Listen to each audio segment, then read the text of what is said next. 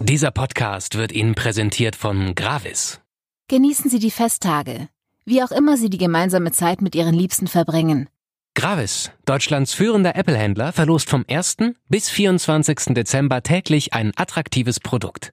Passende Geschenkideen finden Sie in 40 Gravis Stores deutschlandweit. Auf Technikbegeisterte wartet ein großes Sortiment von Apple bis zu Smart Home. Online-Shopping auf gravis.de ist stressfrei und sicher. Weihnachten bleibt Weihnachten. Herzlich willkommen zu Folge 145 des FAZ Einspruch Podcast, der wöchentliche Podcast der FAZ für Recht, Justiz und Politik, heute am 2. Dezember. Und am Mikrofon begrüßen Sie wie jede Woche Corinna Budras und Konstantin van Linden. Hallo. Ja. Wir starten gleich in die Themen, ne? Genau so machen wir es. Äh, wir haben diesmal, das kann ich zur Beruhigung einiger Hörer sagen, äh, keinen Corona-Block dabei.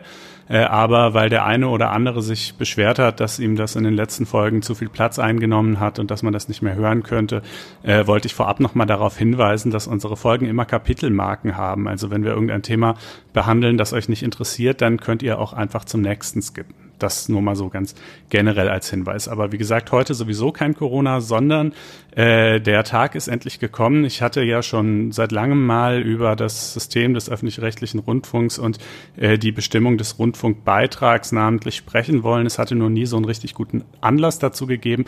Das ist jetzt anders, denn in Sachsen-Anhalt äh, erlebt die Landesregierung gerade eine ziemliche Krise, weil namentlich die CDU der Beitragserhöhung nicht zustimmen will, ebenso übrigens wie die AfD, äh, Grüne und SPD hingegen schon. Und das äh, wächst sich also zu einem riesen politischen Problem aus, das vielleicht sogar die Regierung zu Fall bringen könnte. Und wir schauen uns mal sowohl die politischen als auch die rechtlichen Rahmenbedingungen dieses Streits an.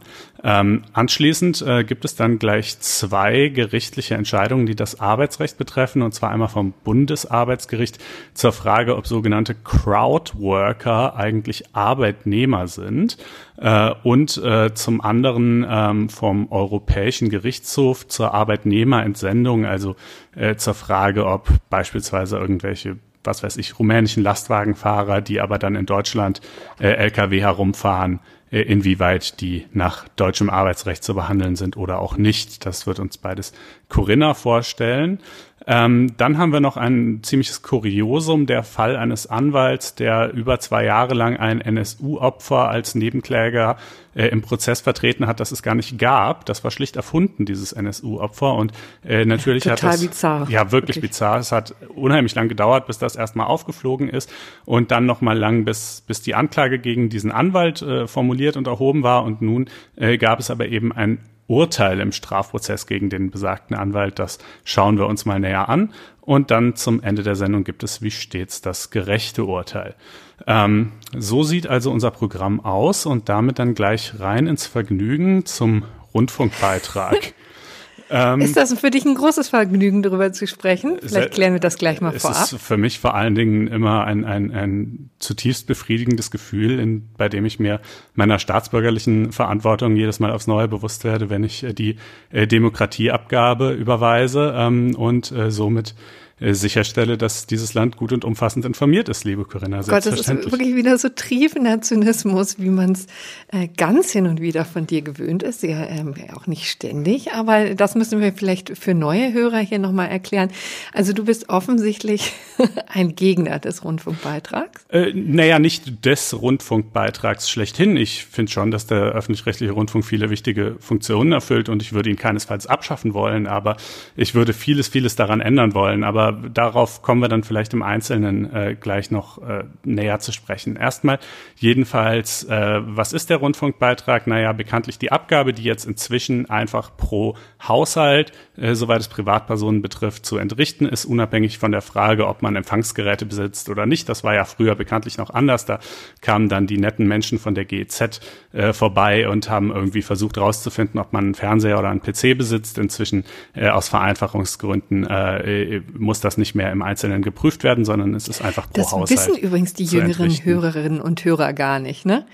Ähm, Entschuldigung übrigens, wenn das wieder so eine Situation ist, wo wir beide gleichzeitig quatschen. Vielleicht sollte man das auch nochmal erwähnen, dass das hier technische Gründe hat, dass das manchmal so ist. Aber nur nochmal, weil wir ja viele Studenten haben, die ähm, zuhören, ähm, durchaus auch ein paar Abiturienten und Abiturientinnen. Ähm, es war tatsächlich wirklich mal anders und in unserer ähm, Studentenzeit tatsächlich häufiger der Fall, dass dann äh, un, ähm, unangekündigte Besuche mal kamen von den GEZ-Beauftragten, die überprüft haben, ob man äh, denn einen Fernseher zu Hause hat ja, obwohl man eben ähm, offensichtlich keine GEZ-Gebühren, wie es damals hieß, entrichtet hat. Ne? Das war damals, ähm, musste man sozusagen ja proaktiv tätig werden. Und wenn man da gar nichts überwiesen hat über Monate hinweg, dann kamen tatsächlich diese Prüfer mal vorbei ne? und guckten, versuchten sich irgendwie unter fadenscheinigen ähm, ähm, Begründung, Zutritt zur Wohnung zu verschaffen und zu gucken, ob da ein Fernseher läuft. Haben einem TV äh, Programmzeitschriften angeboten oder ja. so. Äh, ja, ja, gut. Aber das war, wie gesagt, das ist äh, inzwischen äh, Geschichte. Dieses Verfahren wurde deutlich vereinfacht. Äh, ehrlicherweise muss man auch sagen, es gibt vermutlich nahezu keine Haushalte, die nicht irgendwelche Empfangsgeräte besitzen. Äh, ob sie auch ja. tatsächlich das Rundfunkangebot in Anspruch nehmen, ist eine andere Frage, aber auf die kommt es ja auch wiederum gar nicht an für die Beitragspflicht. So. Und ähm, äh, darum geht es jetzt aber auch nicht unmittelbar. Das ist alles diese, diese Umstellung von dem GEZ-Modell äh, auf, das, auf das bloße Haushaltsmodell. Das ist alles längst beschlossen und auch vom Bundesverfassungsgericht abgesegnet in allen wesentlichen Punkten. Jetzt geht es ganz einfach um die ja gewissermaßen turnusmäßige Erhöhung des Rundfunkbeitrags. Wie findet das statt? Das ist ein, ein Prozess in drei Schritten. In einem ersten Schritt melden die diversen Rundfunkanstalten ihren Finanzbedarf an, also was sie meinen, äh, wie viel Geld sie brauchen werden und ob der derzeitige Beitrag dafür ausreicht oder nicht. Dann äh, in einem zweiten Schritt tritt die sogenannte Kommission zur Ermittlung des Finanzbedarfs der Rundfunkanstalten, die KIF, zusammen, schaut sich diese Vorschläge an und unterzieht die, sage ich mal, einer kritischen Revision, ob das auch wirklich alles wirtschaftlich gedacht ist, ob die äh, Sender nicht äh, vielleicht erstmal diese oder jene Einsparpotenziale nutzen müssten oder vielleicht irgendwelche Doppelstrukturen abschaffen könnten und sich daraus dann vielleicht ein geringerer äh, Bedarf ergeben könnte und so weiter. Dann nachdem das also abgeschlossen ist, spricht die KF eine Empfehlung aus, ob der Beitrag gehoben, gesenkt oder auch einfach gleichgelassen werden sollte.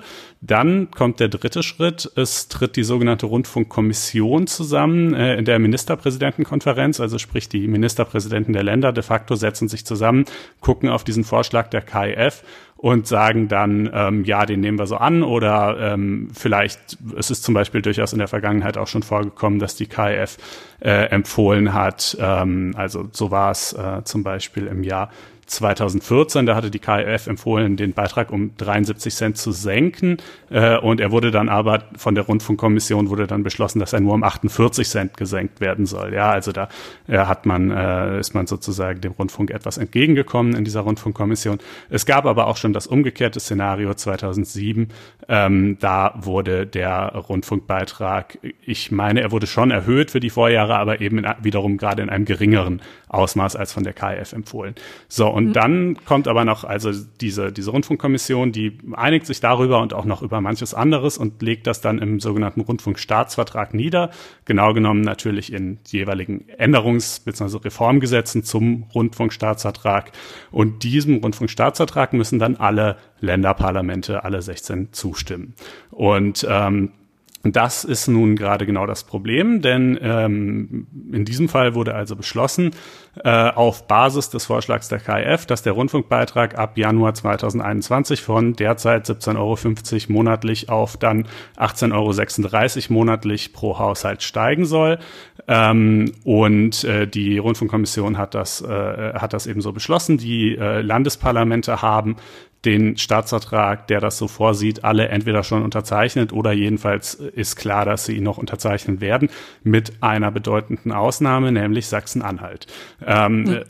Und da muss man vielleicht mal sagen, man sieht ja schon an dem Betrag, ne? Also es ist, wie viel sind es insgesamt? Es ist eine Differenz also von 86 Cent, um die es steigen 86 soll. Prozent. Also das haut Cent. einen niemand von, äh, haut niemand von den Latschen. Ja, es geht, natürlich, äh, aber letztendlich Es kommt ein bisschen um, darauf an, wen man fragt. Prinzip, da geht es ne? unterschiedlichen Akteuren natürlich um ganz verschiedene Aspekte. Ähm, äh, was natürlich oft argumentiert wird, ich auch unterschreiben würde, ist, dass der deutsche öffentliche Rundfunk ohnehin schon das mit Abstand teuerste Rundfunksystem der Welt ist, mit äh, einem derzeitigen jährlichen Gesamtaufkommen von etwa acht Milliarden, etwas über acht Milliarden Euro, äh, dass äh, heute schon 22 Fernseh- und 67 Radiosender sowie etliche Online-Portale mit insgesamt über 25.000 Mitarbeitern betrieben werden äh, und dass schon heute eine ganze Menge von Formaten produziert wird, die im Einzelnen gut oder auch schlecht sein mögen, aber bei denen einfach nicht ersichtlich ist, warum die durch die Öffentlichkeit zwangsfinanziert werden sollten. Ähm, denn die, also ich glaube, die wenigsten Leute würden bestreiten, auch das mag es geben, aber es ist eher eine Minderheit, die wenigsten Leute würden bestreiten, dass es äh, politische Formate und Nachrichtenformate geben sollte und vielleicht meinetwegen auch noch Bildungs- und Kulturformate. Äh, das sind ja so die Punkte beim öffentlich-rechtlichen Rundfunk, mit denen sich die allermeisten anfreunden können. Ähm, aber bekanntlich äh, macht der Rundfunk ja auch noch eine ganze Menge mehr. Er äh, gibt wahnsinnig viel Geld für Übertragungsrechte an Sportveranstaltungen aus. Er produziert den 12.000. Wallander-Krimi. Er macht irgendwelche Quiz-Shows und sonstigen Unterhaltungskrams etc. etc. Ne? Also das ist natürlich sozusagen eine Kritik, der ich mich auch ausdrücklich anschließen würde, dass einfach das Ausmaß des Programms äh, völlig maßlos ist. Das hat, wie gesagt, das hat jetzt erstmal gar nichts mit der Qualität der Sendungen zu tun, ob die im Einzelnen gut oder schlecht sind.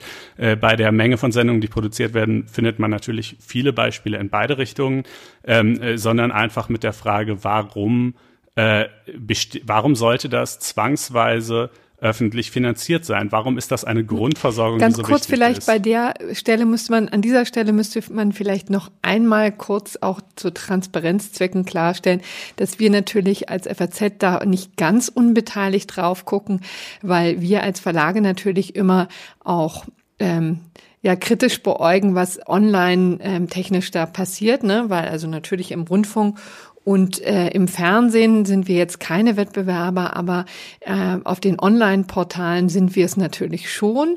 Und da hat die FAZ auch, ähm, auch schon ja, vor Jahren äh, immer wieder Kritik angemeldet, dass ähm, die Nachrichtenflut auf den Portalen eben über die Finanzierung, über den Rundfunkbeitrag natürlich uns ähm, Konkurrenz macht. Das muss man vielleicht zu, Kon äh, zu Transparenzzwecken hier mal deutlich machen. Das, das müsste man zu Transparenzzwecken deutlich machen.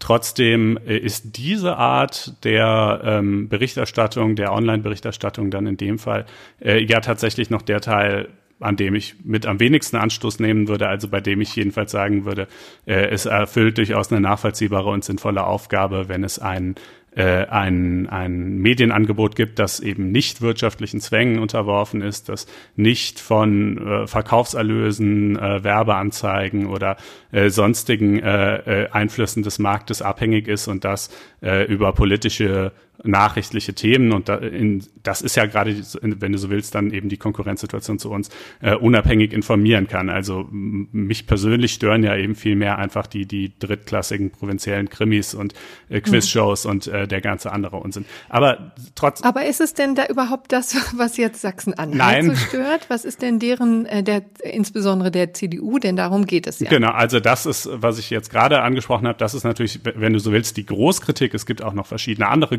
Großkritikpunkte, beispielsweise der Vorwurf politischer Unausgewogenheit, Bevorteilung und Benachteiligung bestimmter Parteien. Aber in der Tat, das alles steht so unmittelbar in Sachsen-Anhalt gar nicht zur Verhandlung. Da geht es ja, wie gesagt, nur um die Frage, äh, Beitragserhöhung ja oder nein. Und die CDU sagt eben nein und sie begründet das im Wesentlichen mit der Corona-Krise, beziehungsweise mit der Wirtschaftskrise, die dann ja eben in, in den Fußstapfen der Corona-Krise folgt. Sie sagt, dieser Vorschlag der KIF, der wurde zu einem Zeitpunkt erarbeitet, als das noch nicht absehbar war.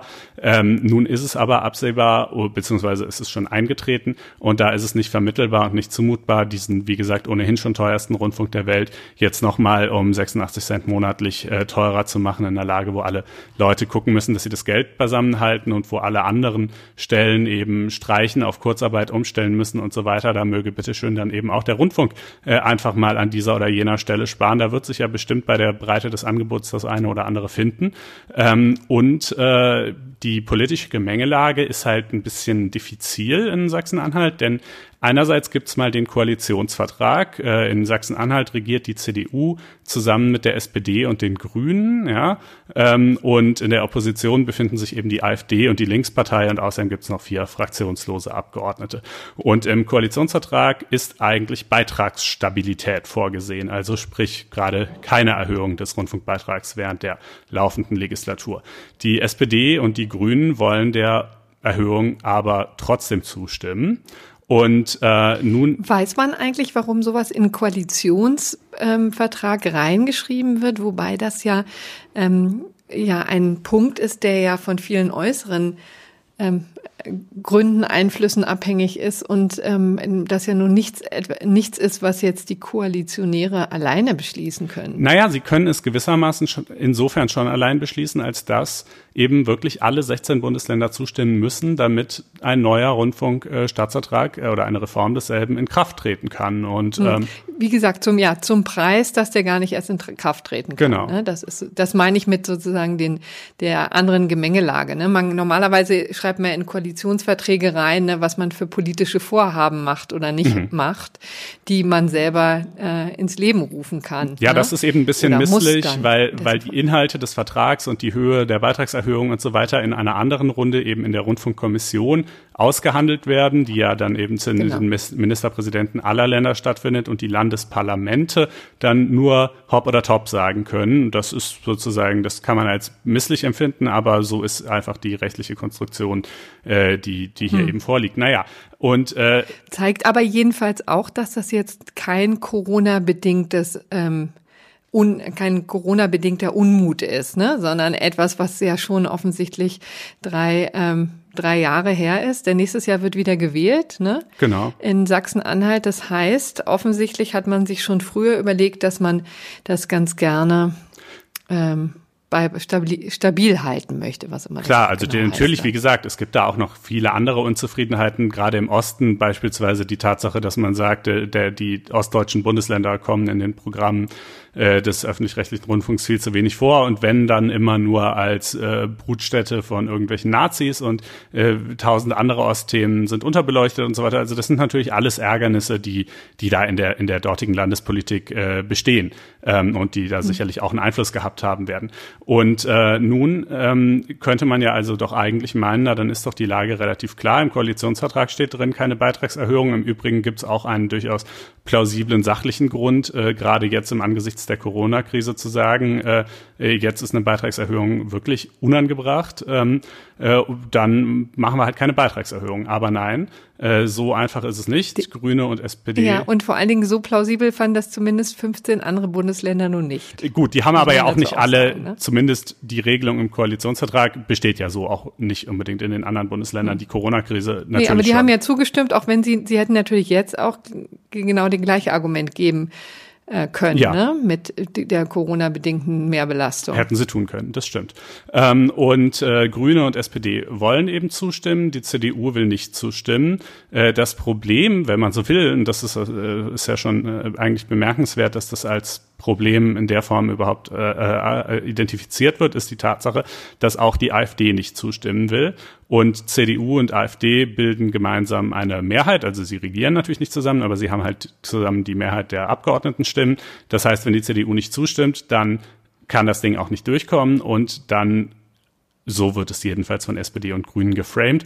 Dann hat die CDU quasi mit der AfD gemeinsame Sache gemacht, paktiert, sich den Rechtsradikalen angeschlossen, ähm, die Brandmauer in Richtung AfD äh, ein weiteres Stück niedergerissen äh, und äh, sich mitschuldig gemacht am Niedergang der Demokratie in diesem Lande. Das ist keineswegs übertrieben, wenn ich das so frame. Das ist wieder das etwas überzogene ähm, die überzogene Darstellung der Kritik. Nee, das ist leider die überhaupt nicht überzogene Darstellung der Kritik. Also zitatweise Robert Habeck, die Doppelpunkt, die CDU ist offensichtlich dabei, alle Tore nach rechts zu öffnen.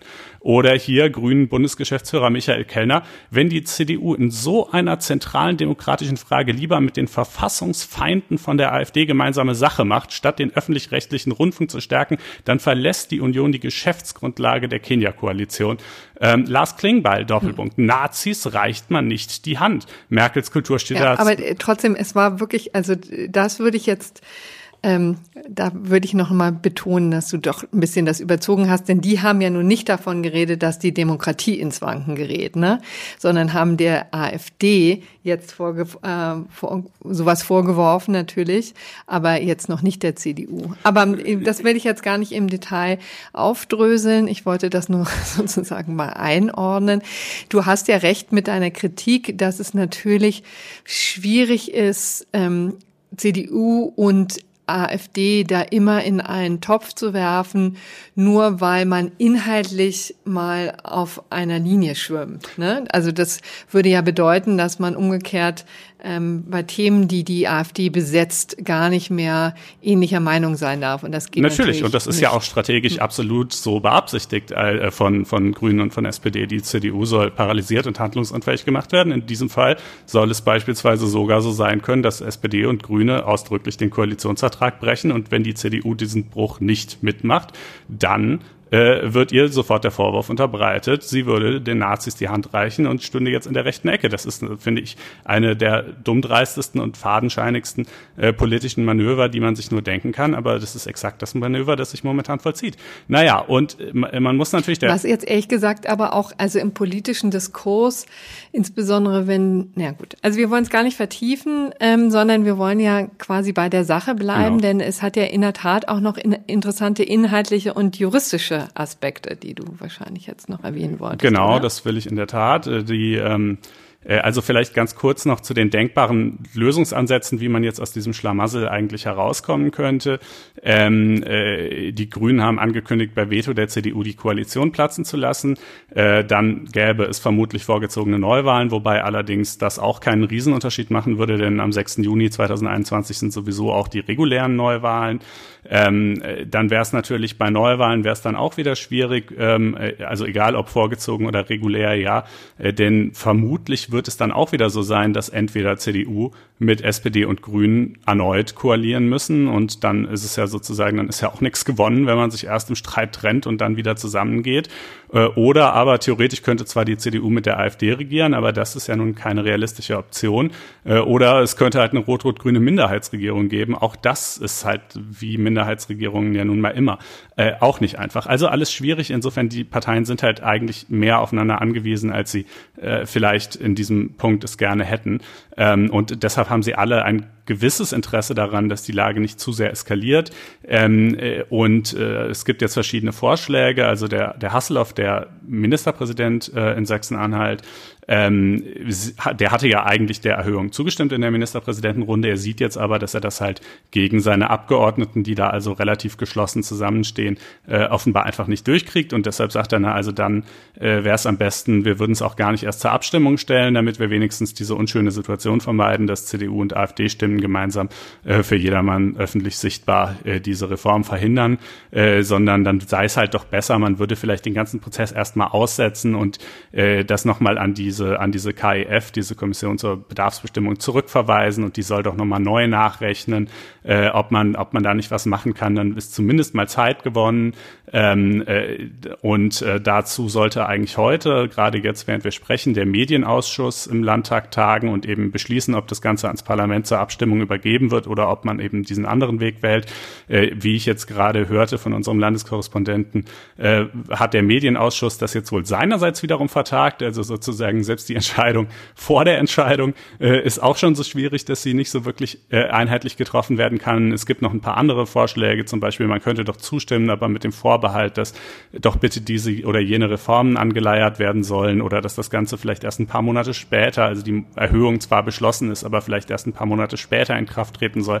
Das sind halt so verschiedene Kompromissvorschläge, ähm, äh, aber die äh, sozusagen auf die sich halt die eine oder die andere Seite bisher nicht wirklich einlassen will. Und interessant, und da kommen wir dann jetzt auch zur rechtlichen Dimension des Ganzen, bisher ist es ja mehr eine politische Auseinandersetzung, die wir geschildert haben, äh, ist es halt vor dem Hintergrund der Rechtsprechung des Bundesverfassungsgerichts.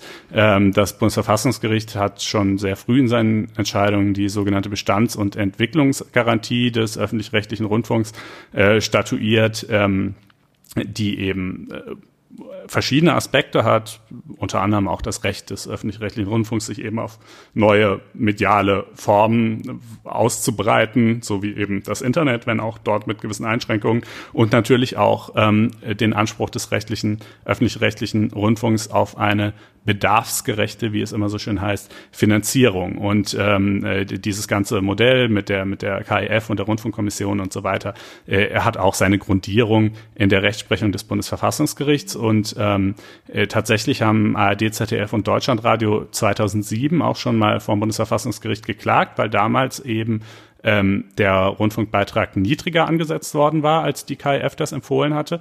Und damals haben ARD, ZDF und Deutschlandradio in der Tat auch vom Bundesverfassungsgericht gewonnen. Ja, das Bundesverfassungsgericht hat also in der Tat entschieden, äh, das war verfassungswidrig. Ähm, es hätte man hätte hier der Empfehlung der KIF folgen müssen. Ähm, äh, und äh, allerdings hat es nicht gesagt, dass man immer und unbedingt unter allen Umständen der Empfehlung folgen muss.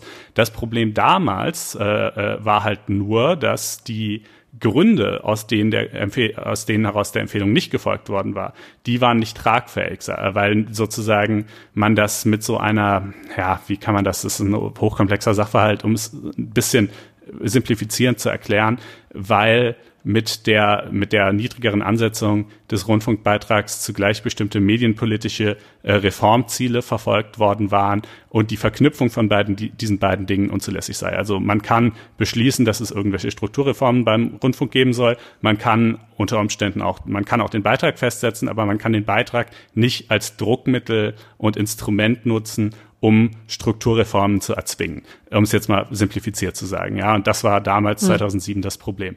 Aber was das Bundesverfassungsgericht damals auch gesagt hat, ähm, äh, man kann durchaus äh, die Empfehlung der KIF unterschreiten, beispielsweise dann, beispielsweise mit dem Grund, um eine unangemessene Beitragsbelastung der Bevölkerung zu verhindern.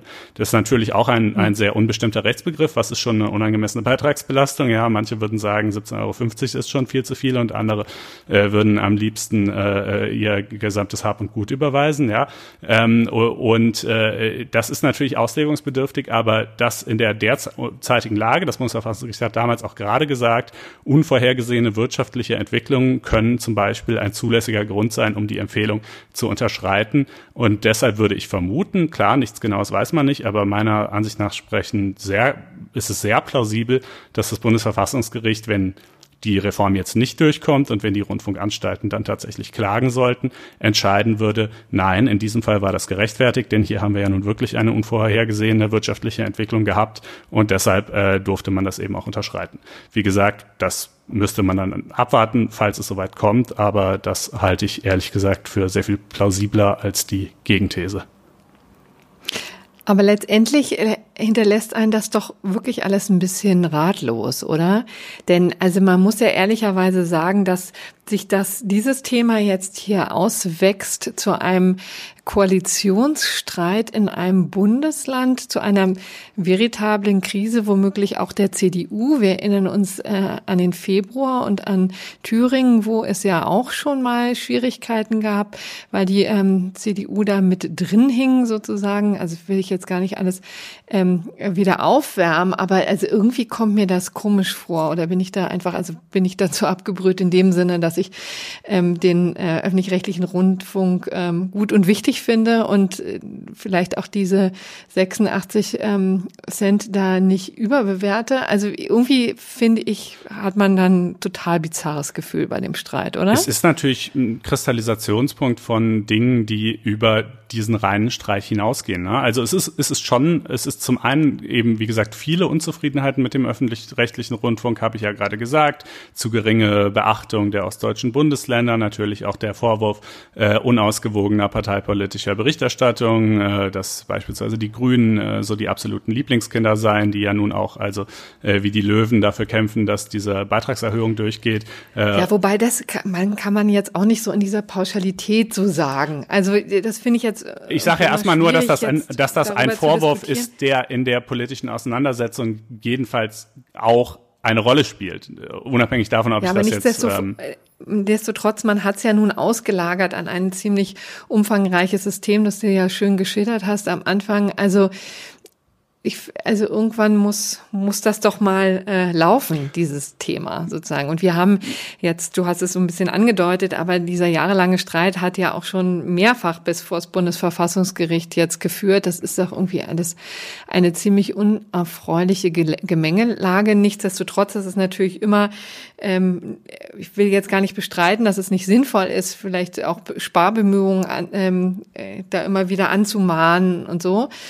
Ähm, aber ich irgendwie, also finde ich das total bizarr, dass äh, das jetzt so politische Dimensionen einnimmt. Ja, also ich. Aber im Grunde genommen können wir das vielleicht auch so stehen lassen. Als, ich glaube ich, eigentlich wir auch. Haben nun auch keine Lösung dazu. Es wird sicherlich eine Lösung geben in der einen oder anderen Form. Auch die wird dieses Land äh, überleben aller Voraussicht nach. Obwohl, äh, hin, wenn man dem einen oder anderen zuhört, weiß man es nicht so recht. Nee, ich habe eigentlich nicht wirklich was zu, hinzuzufügen. Also ich, wie gesagt, diese, äh, äh, das ist ja hier wirklich letzten Endes sogar nur eine kleine Baustelle in einem, wie gesagt, dargestellt noch viel größeren, schwelenden Konflikt. Also äh, ob es jetzt 86 Cent mehr oder weniger werden, ist auch nicht unwichtig, äh, aber die Strukturreformen des öffentlich-rechtlichen Rundfunks, die ich und viele andere für sinnvoll, für notwendig, für geradezu zwingend halten, äh, die gehen ja meilenweit darüber hinaus und ich bin mir auch sicher, dass die auch in den kommenden Jahren immer wieder in der einen oder anderen Form äh, die Politik und dann auch die Gerichte beschäftigen werden. Ähm, insofern, ich, ich glaube nicht, dass das das letzte Mal gewesen sein wird, dass wir darüber sprechen, aber es ist jedenfalls das hm. erste Mal, dass wir es aus, etwas ausführlicher tun. Ja, wobei wirklich die Struktur Reform, die Leute anmahnen, schlägt sich ja nun nicht in der politischen Diskussion ähm, nieder, wenn man von der AfD mal absieht. Ne? Das ist vielleicht auch ein ganz äh, interessante ähm, Das stimmt. Beobachtung. Das stimmt. Ganz überwiegend äh, ist das in der Tat die AfD. Ähm, und da muss man ja auch mal sagen, auch die AfD vertritt gelegentlich vernünftige Positionen.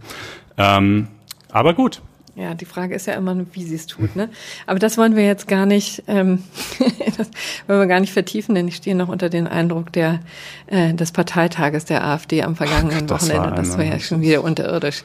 Aber ja, jetzt kommen wir doch mal zum arbeitsrechtlichen Themen, das ja immer so wunderbar ähm, lebensnah ist und äh, tatsächlich auch mitunter Rechte neu schöpft, insbesondere hier für Crowdworker. Ich muss sagen, ich bin ja immer noch nicht so hundertprozentig ähm, mit diesem Begriff vertraut. Ich finde den immer noch irgendwie ein bisschen merkwürdig, ebenso merkwürdig aber die digitalen Tagelöhner, so werden sie ja auch manchmal genannt. Das ist eine neue Berufsform, so möchte ich es mal ausdrücken, eine Erwerbstätigkeit, die sich aus dem Internet gebildet hat. Ja, also die Tatsache, dass wir jetzt in einem, in einer Welt der Plattformökonomie leben, hat sich natürlich auch auf, ähm, auf Menschen ausgewirkt, also nicht nur auf äh, Sachen, ähm, Produkte, die herumgeschickt werden, ähm, ja, wie es jetzt Amazon tut oder ähm, Fahrer, die ähm, einen von A nach B bringen, wie Uber es ähm, anbietet, sondern es gibt eben auch die Möglichkeit, sich als Solo-Selbstständiger, als Freelancer im Internet zu tummeln, äh, mit ein paar Klicks eben äh, ja, eine Erwerbstätigkeit zu ähm, rauszusuchen. Da gibt es ganze Plattformen, die sowas äh, vermitteln, projekteweise. Das geht eben ums Programmieren. Es geht aber auch so um Dinge wie ähm, finde ich auch so eine lustige Tätigkeit. Also da gibt es offensichtlich viele Firmen, äh, darunter zum Beispiel auch so was wie Bayersdorf, ne, bei Nivea oder auch also viele, die eben Produkte in ähm, platzieren in in Supermärkten oder Werbung platzieren. Da gibt es offensichtlich den Bedarf bei diesen Unternehmen, das überprüfen zu lassen ähm, von solchen Freelancern, ähm, die gucken, ob das ordentlich platziert ist, ob das tatsächlich seine Wirkung entfaltet. Ja, und das wird oft vermittelt von ähm, ähm, solchen Plattformen. Und auch so war es hier im konkreten Fall, den das Bundesarbeitsgericht jetzt gestern äh, am späten Nachmittag, also am Dienstagnachmittag entschieden hat. Da ging es um einen 53 Jahre alten Mann aus Bayern, der ähm, also schon also geraume Zeit sehr intensiv solche Tätigkeiten machte. Der äh, fuhr nämlich von Tankstelle zu Tankstelle und guckte, ähm, wie ähm, Zigarettenverpackungen platziert waren, wie Werbung ähm, hingestellt war, um dann das äh, Fotos zu machen und die dann weiterzuleiten an die Plattform. Und die wiederum hat eben die Kunden, wer auch immer, Marlboro oder was auch immer, also Unternehmen, die wissen wollen, wie ihre Produkte in einzelnen äh, Läden präsentiert werden. So, und das lief eine Zeit lang wohl offensichtlich ziemlich gut für ihn, denn er hat ähm, da war knapp zwei Jahre beschäftigt, hat auch ähm, ordentlich Geld verdient, also hat das so gemacht, so 20 ähm, Stunden die Woche, 20, 25 Stunden die Woche ähm, also Teilzeit und hat dann immer so 1700, 1800 Euro im Monat nach Hause gefahren. Ähm, und dann endete das Glück aber jäh, yeah, weil es offensichtlich Auseinandersetzungen gab mit der Plattform, die nicht so hundertprozentig zufrieden war mit dem, was er dann abgeliefert hat. Und dann kam es zum Streit. Und ähm, das ist eben auch eine der Schattenseiten dieser Plattformökonomie. Ähm, das geht dann immer relativ schnell zu Ende. Das sind dann meist Bedingungen, die in den allgemeinen Geschäftsbedingungen, also in den AGBs festgelegt sind. Da sind dann auch die, die Kündigungen Verfügungsmöglichkeiten vorgesehen und das geht dann meistens von jetzt auf gleich. Und so war es auch in diesem Fall. Und ähm, das hat sich der Mann aber nicht gefallen lassen und ist jetzt bis zum Bundesarbeitsgericht gezogen, muss man sagen. Und ähm, da war er ganz erstaunlich erfolgreich. Und zwar ähm, vor dem Hintergrund, dass jetzt zum ersten Mal ein Gericht und nicht nur irgendein Gericht, sondern das höchste deutsche Arbeitsgericht festgestellt hat, dass Crowdworker ähm, tatsächlich Arbeitnehmer sein können. Bisher ähm, war das eine weitgehend ungeklärte Frage, aber in den meisten Fällen ähm, wurden sie eben als oder grundsätzlich wurden sie als Solo-Selbstständige, ähm, als eigenständige Unternehmer ähm, angesehen und das führt natürlich dazu, dass sie keinen Anspruch auf Urlaubsgeld haben oder überhaupt auf Urlaub generell, ähm, dass sie eben ähm, keinen Kündigungsschutz haben, auch sozialversicherungspflichtige, ähm, sozialversicherungspflichtig sind sie da ziemlich benachteiligt gegenüber normaler normalen Arbeitnehmern. Da gibt es natürlich keine Rentenansprüche, keinen Unfallschutz und so weiter und so fort. Also ähm, und das hat jetzt, damit hat das Bundesarbeitsgericht jetzt aufgeräumt und gesagt, zumindest in diesem konkreten Fall war der Crowdworker ein Arbeitnehmer. Und dazu haben sie sich eben gestützt auf Paragraph 611 des bürgerlichen Gesetzbuches, das eben, äh, Entschuldigung, Paragraph 611a, äh, das eben festlegt, dass ähm, Arbeitnehmer, also dass Beschäftigte eben dann Arbeitnehmer sind, wenn sie weisungsgebundene, fremdbestimmte Arbeit in persönlicher Abhängigkeit leisten. Und das ist natürlich immer so eine Auslegungssache. Da kommt es nicht so sehr auf die Bezeichnung äh, im Vertrag an. Also es muss nirgendwo was unterschrieben sein, wo tatsächlich draufsteht äh, Arbeitsvertrag, sondern es kommt auf eine ähm, Gesamtwürdigung aller Umstände an. Und dazu gucken sich die Richter eben an, ob er ob der Arbeitnehmer frei ist, seine Tätigkeit ähm, zu bestimmen, also nach Ort, Zeit und Inhalt. Ja, kann er sich also überlegen, heute mache ich was oder heute mache ich nichts. Und da fand ich übrigens auch total interessant, ähm, wie sie diese Plattform inzwischen arbeiten. Die haben wirklich ziemlich ausgetüftete, ja, verhaltensökonomische Ansätze, fand ich. Also das funktionierte so, dass ähm, man sich anmelden kann und so einen Basisrahmenvertrag irgendwie abschließt und dann hat man Zugang zu den äh, zu den Projekten, die da so eingestellt werden, ja, und kann sich das aussuchen und ähm, diese Projekte bleiben dann zwei bis vier Wochen drin und der Arbeitnehmer, wenn er mal auf so ein Ding raufklickt und sich entschieden hat, es gibt übrigens auch so eine Zeitangabe, ne? Also dann gibt's Projekt X, irgendwie so äh, äh, abfahren von, ähm, von dieser an jener Tankstelle, um zu gucken, ob Marlboro richtig patiziert ist. Und das dauert ungefähr zwei Stunden. Also diese zwei Stunden scheinen ziemlich gängige ähm, Rahmen zu sein, in dem sich zeitliche Rahmen zu sein, in dem sich das bewegt. Und dann klickt man drauf und ab da läuft dann die Uhr. Also man muss dann tatsächlich den ähm, äh, den Auftrag annehmen und den auch in der vorgegebenen Zeit ähm, erfüllen, sonst ähm, danach diesen zwei Stunden konnte man eben tatsächlich nichts mehr ergänzen. Also das, damit sollte natürlich verhindern werden, dass man das irgendwie verschleppt oder dann auch äh, für andere sperrt. Und das war ähm, der zweite Punkt, man konnte sich tatsächlich hocharbeiten. Also man konnte Erfahrungspunkte sammeln, je mehr. So ein bisschen Gamification, man, ne? würde man äh, ja, total, sagen. Ne? Ähm, also je mehr Projekte man gemacht hat, desto mehr Erfahrungspunkte hat man gesammelt, dann konnte man in ein anderes Level kommen. ja, total also schon sehr da angelehnt, ja. Und dann ähm, hatte man auch die Möglichkeit, hatte man verschiedene Vorzüge. Man konnte zum Beispiel mehrere ähm, mehrere Aufträge gleichzeitig abarbeiten, ja.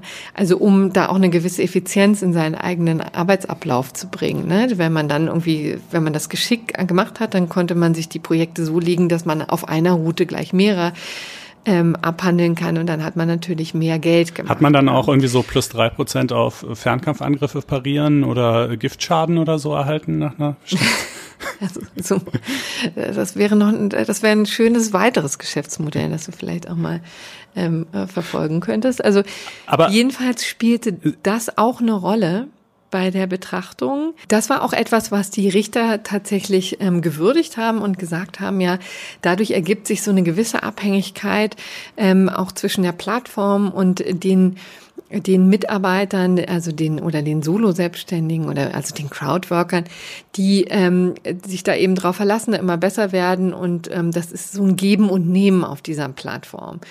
Und deswegen hatte tatsächlich das Bundesarbeitsgericht, anders als die Vorinstanzen, festgestellt, ja, hier hat ein Arbeitsvertrag ähm, vorgelegen, auch wenn er als solcher nicht bezeichnet war. Der wurde übrigens in der Zwischenzeit auch schon wieder gekündigt, denn das, die Plattform war natürlich auch nicht ganz doof und hat dann vorsorglich mal eine Kündigung ähm, ein, ähm, vorgelegt. Also ähm, die haben wahrscheinlich auch schon befürchtet, dass das sein könnte.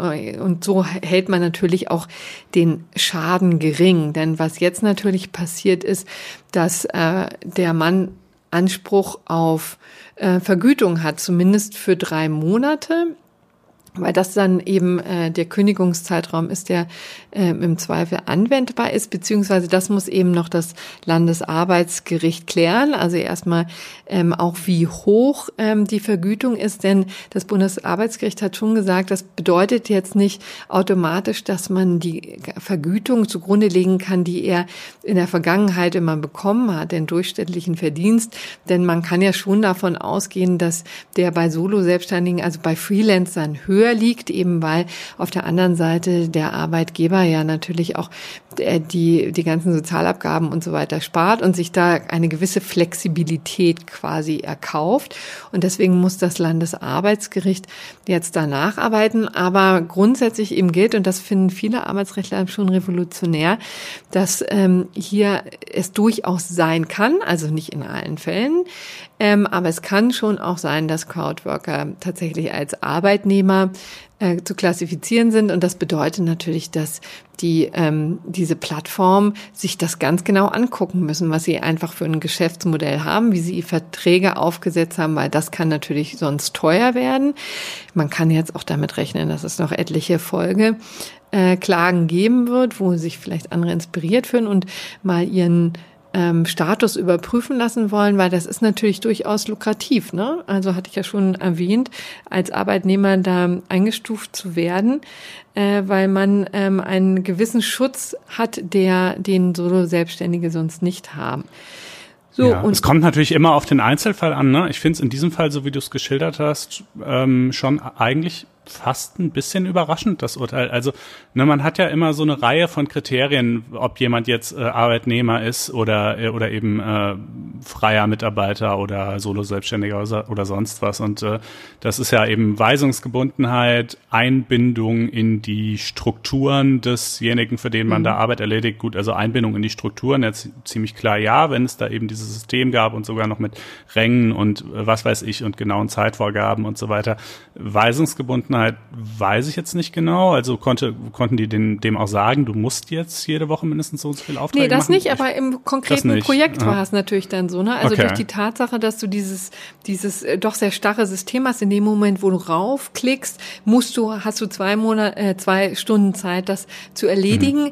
Ähm, nimmst du dem Ganzen natürlich so eine gewisse ähm, freie Entscheidungsmöglichkeit. Ne? Das ist dann mhm. schon ziemlich fremdbestimmt, wenn du, wenn du ja. das so organisierst. Ne? Also wäre natürlich innerhalb des Projekts schon, aber ob du das Projekt überhaupt annimmst oder nicht, das sozusagen nee, das, das steht dir frei. Ja. ja.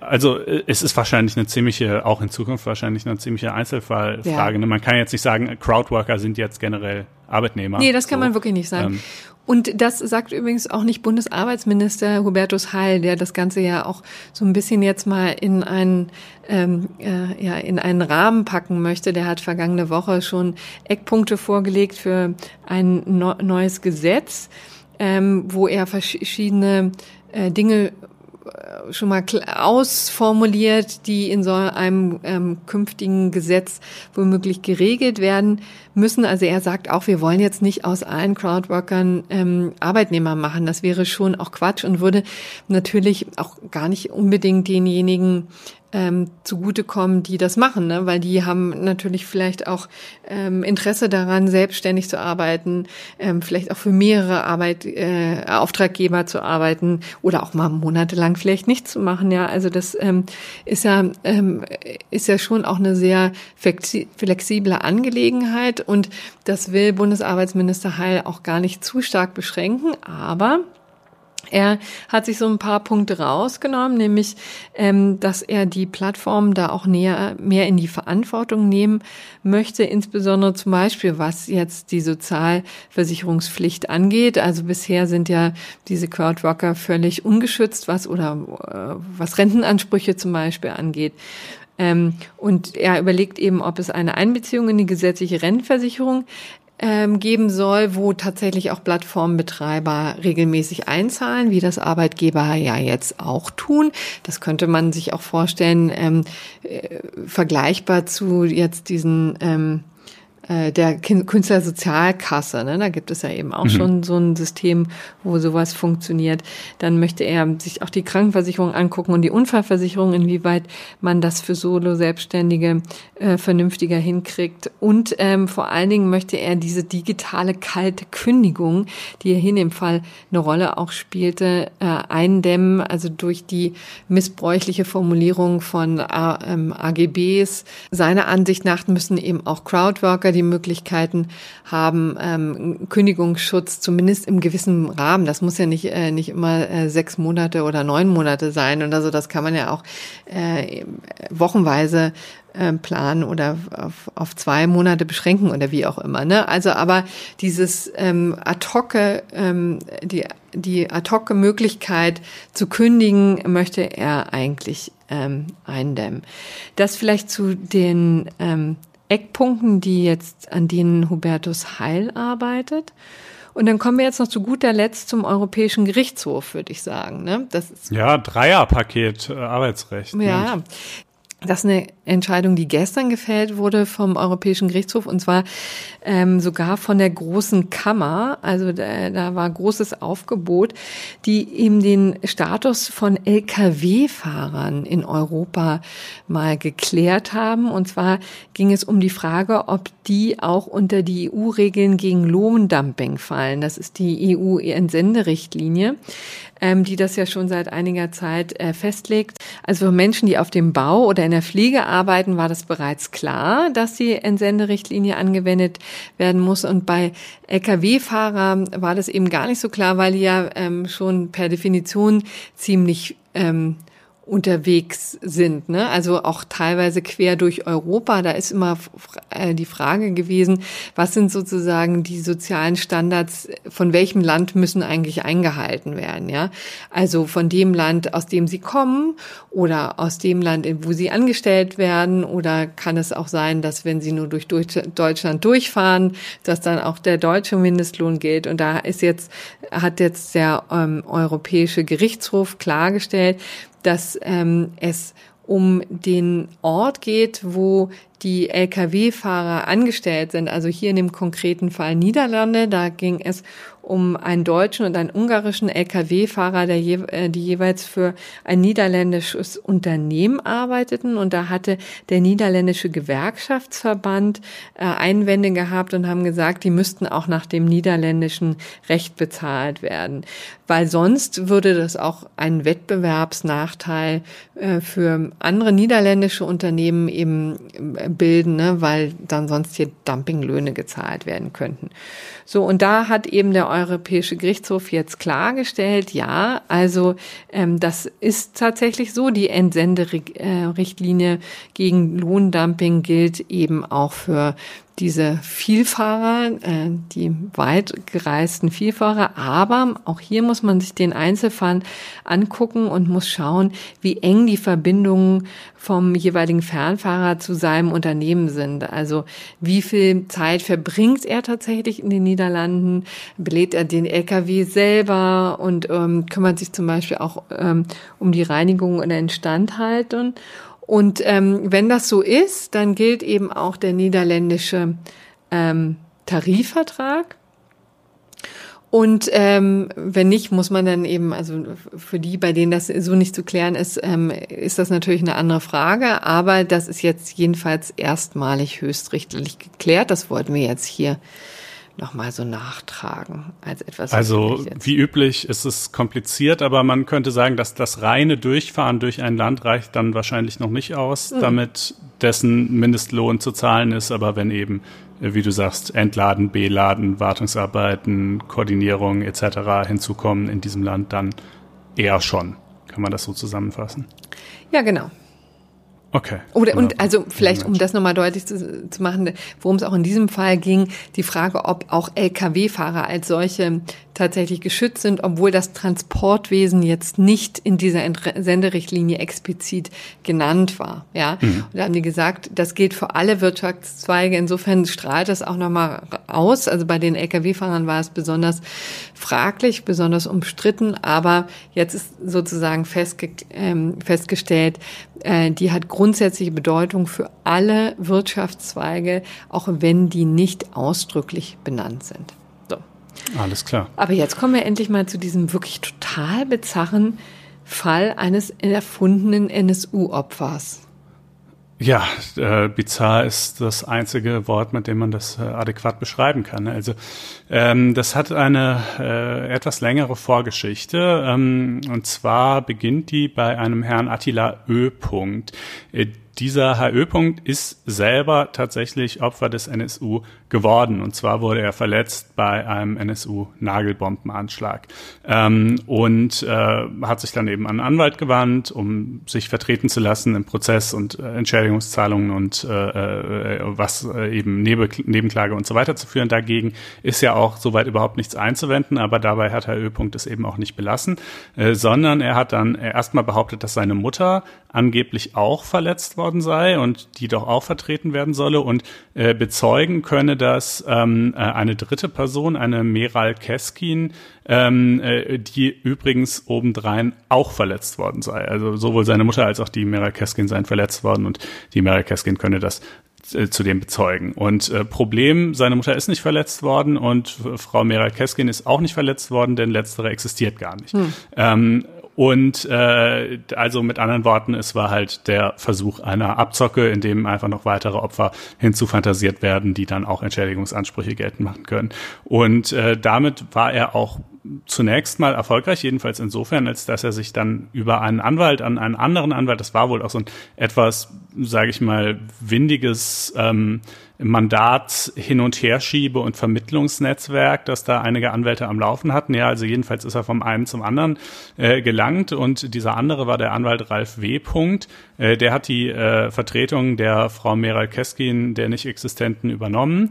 Ähm, hat äh, dann damals im März 2013 war das eben ein Beiordnungsantrag äh, beim Oberlandesgericht München eingereicht als Nebenklagevertreter für Frau Keskin.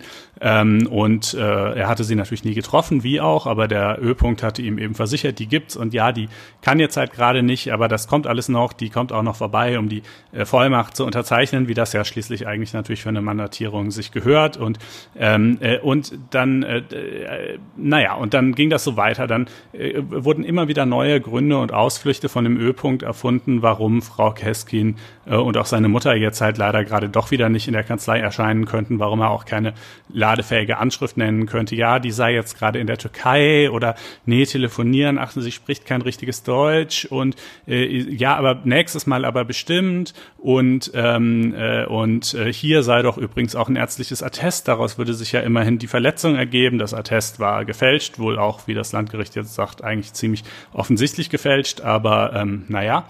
Ähm, also der Ölpunkt ist da mit erheblicher krimineller Energie vorgegangen, das muss man so deutlich sagen.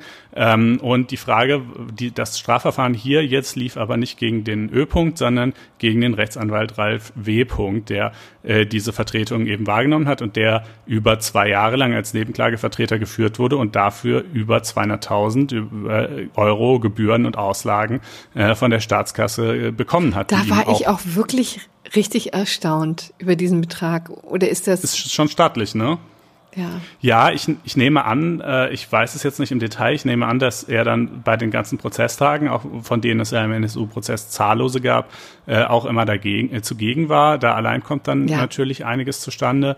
Äh, und äh, im Übrigen bin ich nicht tief genug im anwaltlichen Kostenrecht drin, um dir zu sagen, wie sich das genau berechnet. Aber die, die Summe war schon richtig oder wäre jedenfalls wohl richtig gewesen, wenn, wenn es diese Mandantin denn gegeben hätte. Schon krass, und ja. ähm, und es, äh, äh, äh, der W hat das augenscheinlich, der Anwalt hat das augenscheinlich anfangs eben auch wirklich geglaubt und äh, zumindest war das Gegenteil nicht feststellbar, äh, und äh, hat sich dann auch immer mehr in so ein Abhängigkeitsverhältnis gegenüber dem Ö-Punkt begeben. Denn natürlich hat das Gericht dann irgendwann gesagt, so ja, aber jetzt reichen Sie aber mal bitte schön die Vollmacht ein, wer, es, es wird jetzt aber mal Zeit. Und dann wurde nachgefragt und wieder nachgefragt und dann musste er das Gericht vertrösten, während der Ö ihn vertröstet hat. Und so langsam äh, ritt er sich da halt immer tiefer rein und, und mhm. merkte, boah, scheiße, ich muss aber mal wirklich hoffen, dass es diese Kästchen auch gibt, weil ansonsten äh, habe ich hier auch ganz schön Ärger. Und dann hat er irgendwann auch das natürlich wiederum unerlaubterweise ein Telefonat mit dem Ö mitgeschnitten, wo er ihn also regelrecht anfleht, äh, äh, so nach dem Motto, der Ö würde ihm doch helfen, er sei, er stecke da ja jetzt mittlerweile richtig drin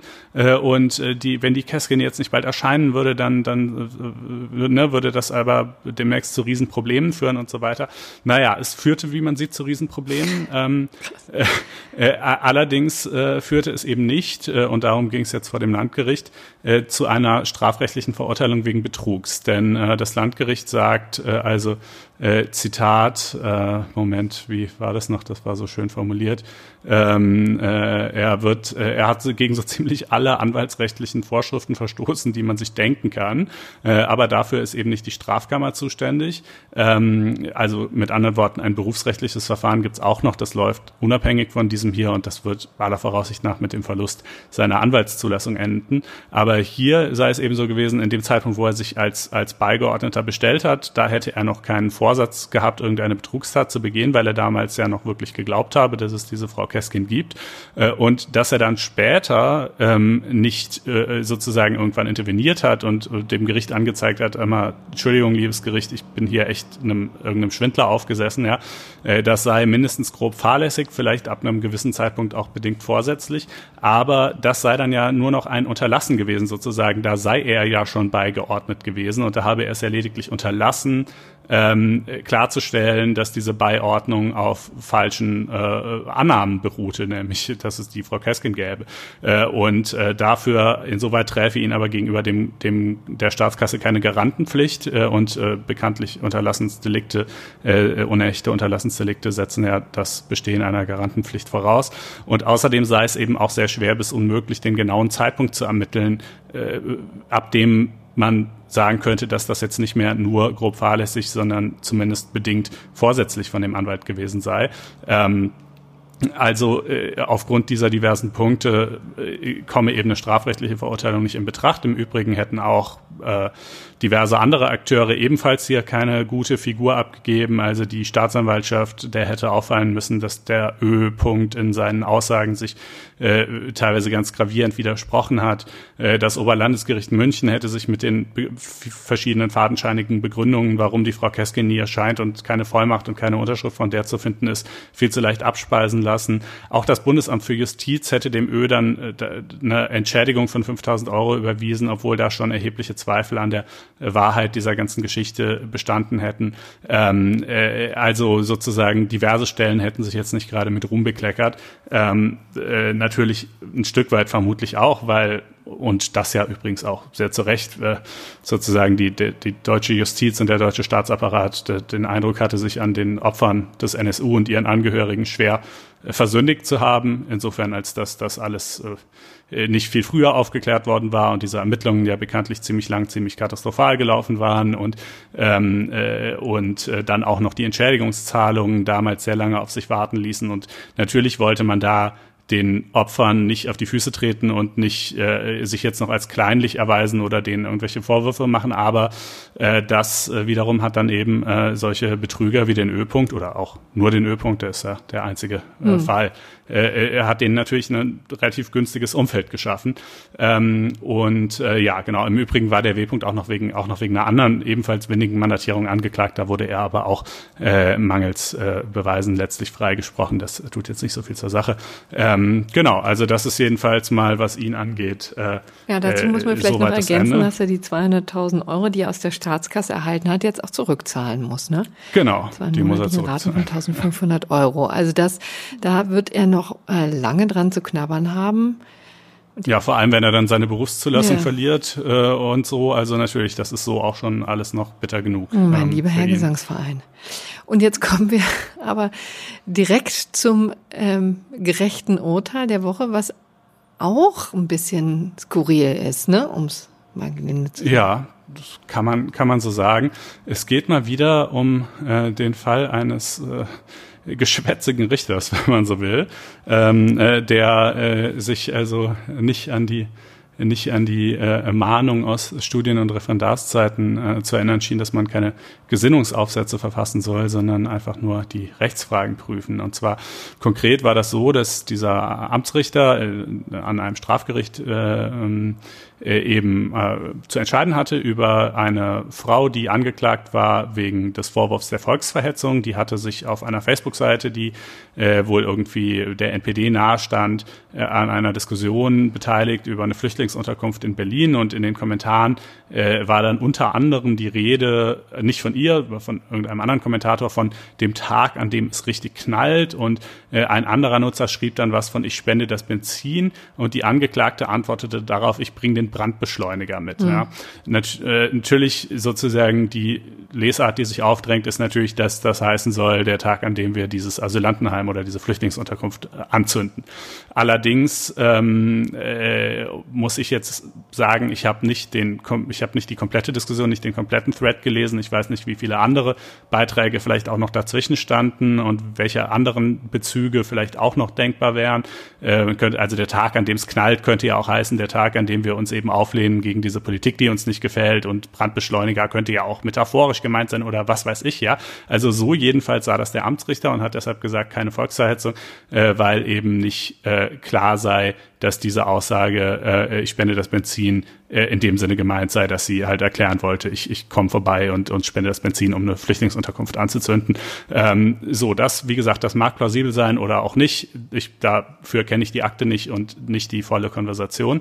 Ähm, äh, aber das ist auch gar nicht das eigentliche Problem bei der Sache, sondern dann, äh, danach führte der Amtsrichter dann eben noch weiter aus, ähm, äh, es sei auch nicht ersichtlich, inwieweit der Kommentar der Angeklagten geeignet sei, den öffentlichen Frieden zu stören. Im Gegenteil, äh, nach Ansicht des Gerichts ist die Entscheidung der Bundeskanzlerin, eine bisher nicht bekannte Anzahl von Flüchtlingen unkontrolliert ins Land zu lassen, viel mehr geeignet, den öffentlichen Frieden zu stören, als der Facebook-Kommentar der Angeklagten. Allerdings verstößt diese Entscheidung der Kanzlerin nicht gegen 130 StGB. Ähm, so, und das ist natürlich, also, Jetzt kann ja jeder Richter gerne zur Flüchtlingspolitik meinen, was er will. Man kann die ja auch mit plausiblen Argumenten kritisieren, aber die stand hier einfach nicht zur Verhandlung, ja. die Flüchtlingspolitik der Kanzlerin. Ja. Ähm, äh, und äh, also er wurde dann eben durch den Landgerichtspräsidenten ermahnt und aufgefordert, äh, dergleichen künftig zu unterlassen. Dagegen hat er geklagt äh, durch sämtliche Instanzen bis zum Dienstgericht des Bundesgerichtshofs und äh, dort und auch schon in den Vorinstanzen verloren. Und äh, das Dienstgericht sagt eben, ja, also die Urteilsbegründung ist an und für sich schon von der richtigen richterlichen Unabhängigkeit geschützt, aber das gilt eben nur für die Urteilsbegründung. Und das, was er hier dann noch weiter ausgeführt hat, ähm, äh, das ist eigentlich keine Begründung seiner Entscheidung mehr, sondern das ist, wie man so sagen würde, ein, ein Obiter Dictum, einfach noch ergänzende Gedanken zum Sachverhalt. Solche Obiter Dicta liest man natürlich in, der, in Urteilen schon mal häufiger, aber die sind dann mehr so um vielleicht noch verwandte Rechtsfragen zu klären, um vielleicht noch einen Hinweis zu geben, so nach dem Motto, was weiß ich, den Anspruch haben wir in diesem Fall abgelehnt und dann im Obiter Dictum es könnte aber anders aussehen, wenn folgender Parameter anders wäre oder so. Das wäre zum Beispiel ein nützliches Obiterdiktum, weil es einen hilfreichen Hinweis für eine verwandte rechtliche Konstellation gibt. Aber dieses war ja sozusagen eine, eine rein politische Meinungsäußerung äh, des Inhalts, dass halt eben, was die Kanzlerin mache, doch viel schlimmer sei als irgendein Facebook-Beitrag. Äh, und die hat einfach in einem Urteil nichts zu suchen. Ähm, das hatten wir ja in ähnlicher Form schon mal, wer sich erinnert, in Folge 99 dieses Podcasts, da ging es damals um das NPD-Wahlplakat Plakat mit Migration tötet, ja. ja. Äh, auch, auch der Vorwurf der Volksverhetzung, auch Freispruch und damals der Freispruch der Sache nach, vermutlich auch sogar zu Recht, aber dann eben auch noch breiter historischer Exkurs damals darüber, dass Migrationsbewegungen ja in der Menschheitsgeschichte auch durchaus zum Sterben von Völkern geführt hätten und deshalb das ja auch plausibel sei und so weiter. Und so, das ist halt einfach nicht gefragt. Liebesgericht. Ne? Also so, das magst du so denken oder auch nicht, aber das hat halt im Urteil nichts zu suchen. Äh, und insofern war also diese Ermahnung äh, gerechtfertigt und ähm, das hat der Richter dann in künftigen Entscheidungen zu unterlassen und das scheint mir auch durchaus gerecht zu sein. Ja, zutiefst gerecht. Aber immerhin weiß man dann auch, wes Geistes Kind dieser Richter ist. In der Tat, ja. Nun gut, dann wären wir jetzt am Ende. Eine knackige Stunde, ja. diesmal ohne Corona. Ja, Mensch, und wenn ihr also äh, zum Beispiel, wenn ihr euch denkt, Mensch, die, die 17,50 Euro äh, Rundfunkbeitrag im Monat, die reichen mir noch nicht, ich würde gerne noch äh, 5 Euro im Monat drauflegen, um das, äh, das Angebot total, von. Ähm, falsch geframed. Ja, ach wieso? Ich, ich, ich, ich, ich, äh, ich, ich finde, dass ich, ich hoffe, die Botschaft kommt an, sagen wir es mal so. Um ein Abo von FAZ Einspruch mir zu gönnen oder vielleicht auch meinen Liebsten als Weihnachtsgeschenk, äh, dann könnt ihr das natürlich gerne tun, indem ihr auf faz.net-einspruch testen geht und euch dort ein zunächst für vier Wochen kostenloses Probeabo klickt. Danach kostet es dann Geld, aber wie gesagt, zum Beispiel für Studenten und ich glaube inzwischen auch für Referendare äh, nur fünf Euro im Monat. Äh, für andere kommt es dann ein bisschen drauf an, ob man noch ein FAZ-Abo nebenher hat oder nicht, aber das wird natürlich auf der Seite euch alles erklärt und mhm. aufgeschlüsselt. Äh, und der schöne Vorzug gegenüber dem Rundfunkbeitrag ist, wenn ihr das nicht wollt, dann könnt ihr es allerdings auch einfach lassen. Aber wir würden uns natürlich trotzdem sehr freuen, wenn ihr es freiwillig tätet. Ich würde so frame zu sagen, für ein Cappuccino im Monat kann man uns unterstützen. Dich und mich, genau, lieber Konstantin. Auch schön gesagt. gut, dann wünschen wir Alles noch klar. eine schöne Restwoche und Macht's warten gut, ab, bleibt gesund. was sie uns bringt. Bis nächste Woche dann. Tschüss. Chao.